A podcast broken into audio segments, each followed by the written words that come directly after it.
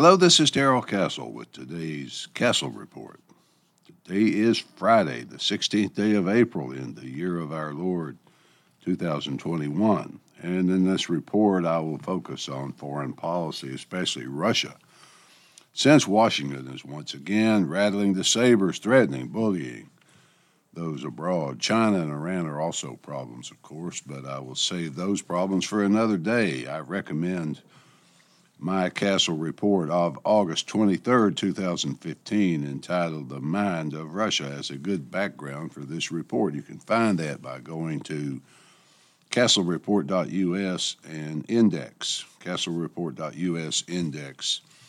Just scroll down to the right date. The Castle family is doing just fine right now, living the good life here in the southern spring, far from the virus.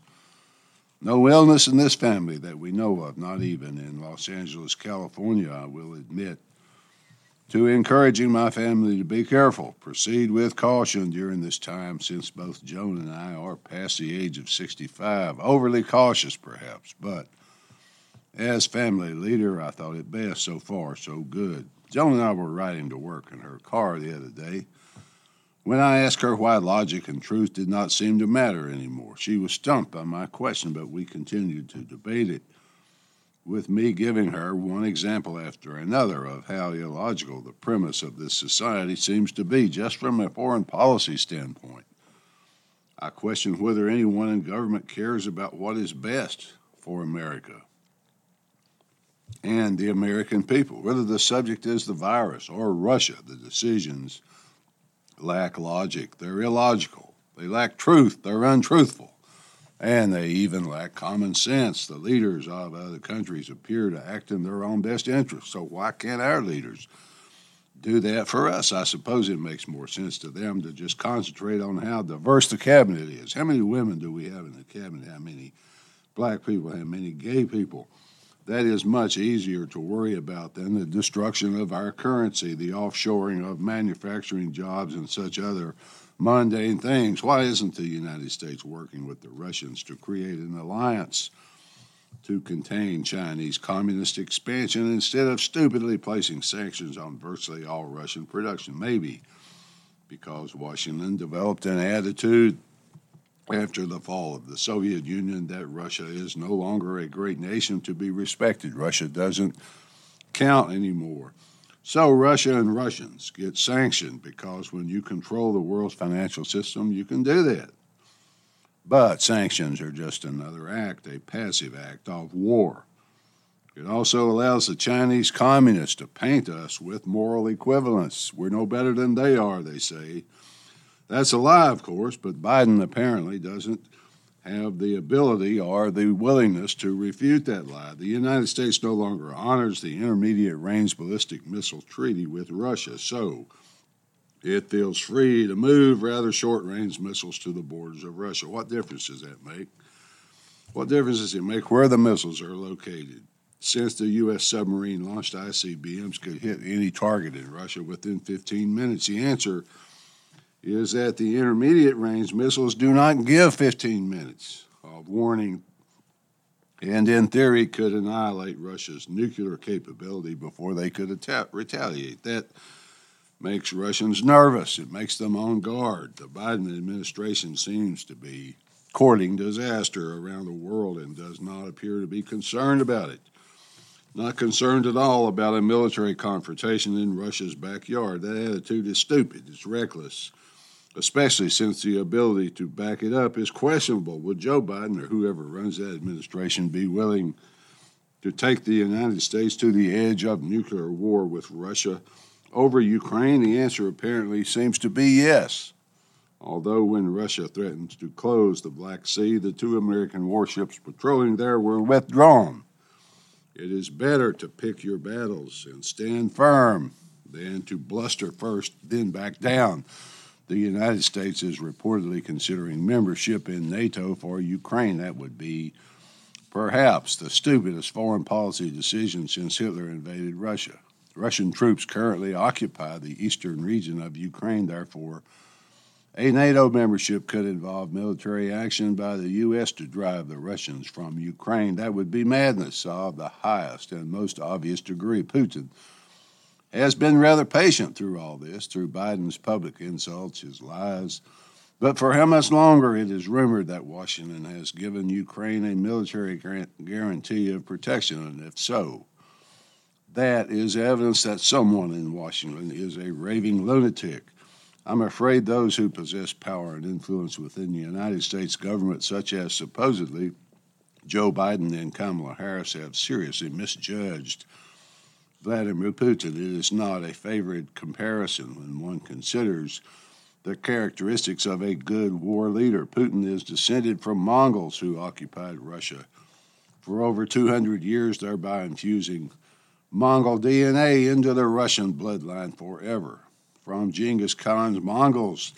Did Russia get much of its top down centralized approach to government and to military operations? There is no reason whatsoever to insult and defame that man, especially with the leadership Washington apparently does not seem to have.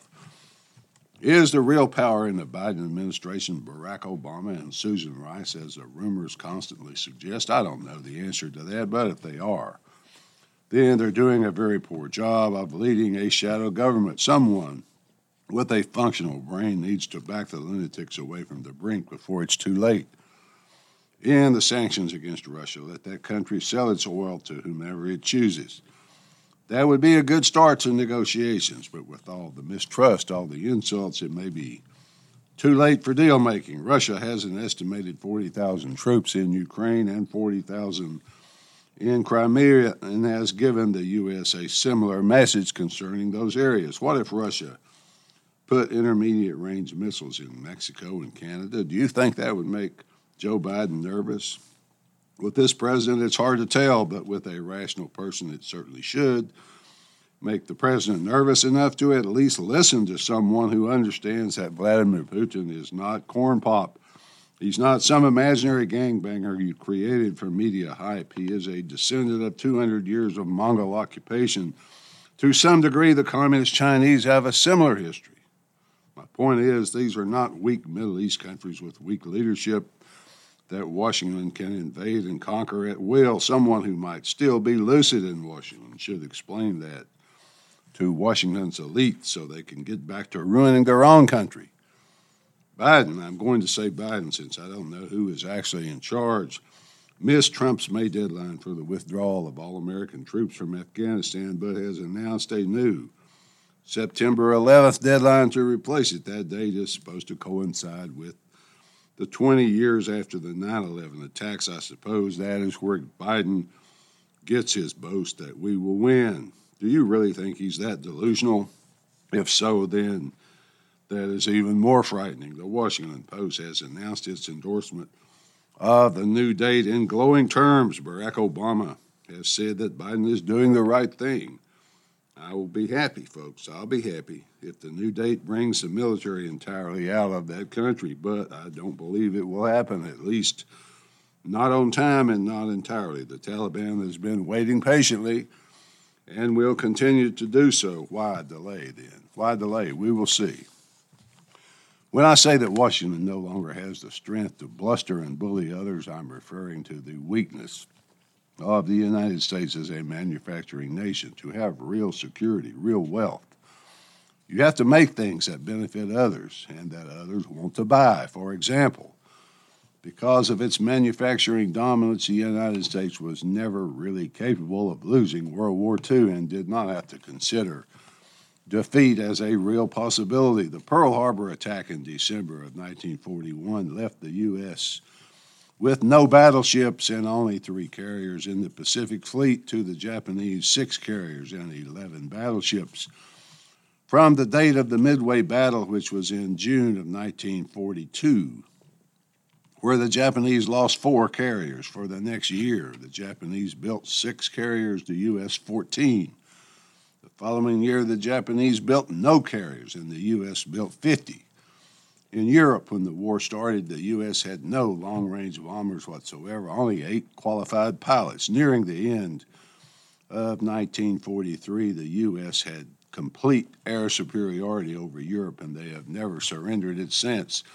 The point is that the United States could sit on the North American continent protected by its oceans and crank up its industry to the max. No other nation on earth could match it or even come close. Now, by contrast, the U.S. no longer even has a manufacturing base. This country makes nothing except fake dollars and fake math to make its people believe the lies since we are dependent on others for everything except the fake computer blips represented by $28 trillion of debt. And a completely dependent population, perhaps we should understand we can no longer swagger around the world as we once did. Other countries are starting to recognize the reality of that scenario and call Washington's bluff. Right now, it's unclear how Biden plans to handle foreign policy since he backed down in the Black Sea. But his tendency to do just the opposite of what Trump did is rather ominous. Trump put the Europeans on notice that they would have to start living by the terms of the NATO treaty and provide the means for their own defense. He tried to get them to lessen their dependence on Russian gas by canceling the Nord Stream pipeline and making long term strategic plans for the defense of Europe without handouts. Not everything Trump did, foreign policy wise, can logically be argued as bad. Biden's bluster and his threatening attitude toward Russia, as evidenced by his continual comments such as, there will be consequences. Putin must have been stung by having Biden's comments about, you have no soul, you're a killer. When Trump was asked to consider examples of when Biden had killed people, he pointed out many examples of how American governments and American leaders had done and were still doing similar things. The Chinese, Russians, Iranians have entered a strategic alliance against the United States. The statement coming out of their first high level talk said in part, quote, all human rights are universal, indivisible, and interrelated. International law is the cornerstone of the development of human society, end quote. Translation into non diplomat speak. Forget all those Uyghurs we are imprisoning and committing genocide against. Just remember, we will not be bullied by the U.S. anymore. Oh, and by the way, we're going to develop an alternative to the U.S. controlled dollar based financial system, which will leave the U.S. with nothing but $28 trillion of debt. Finally, folks, this all seems rather unbelievable, I know, but I assure you it's quite real. It's just that it must be hard. It's really hard for the leaders in Washington to rip apart the very fabric of their own country, destroy the morality of their own people, and confront foreign enemies all at the same time. At least that's the way I see it. Until next time, folks, this is Darrell Castle. Thanks for listening.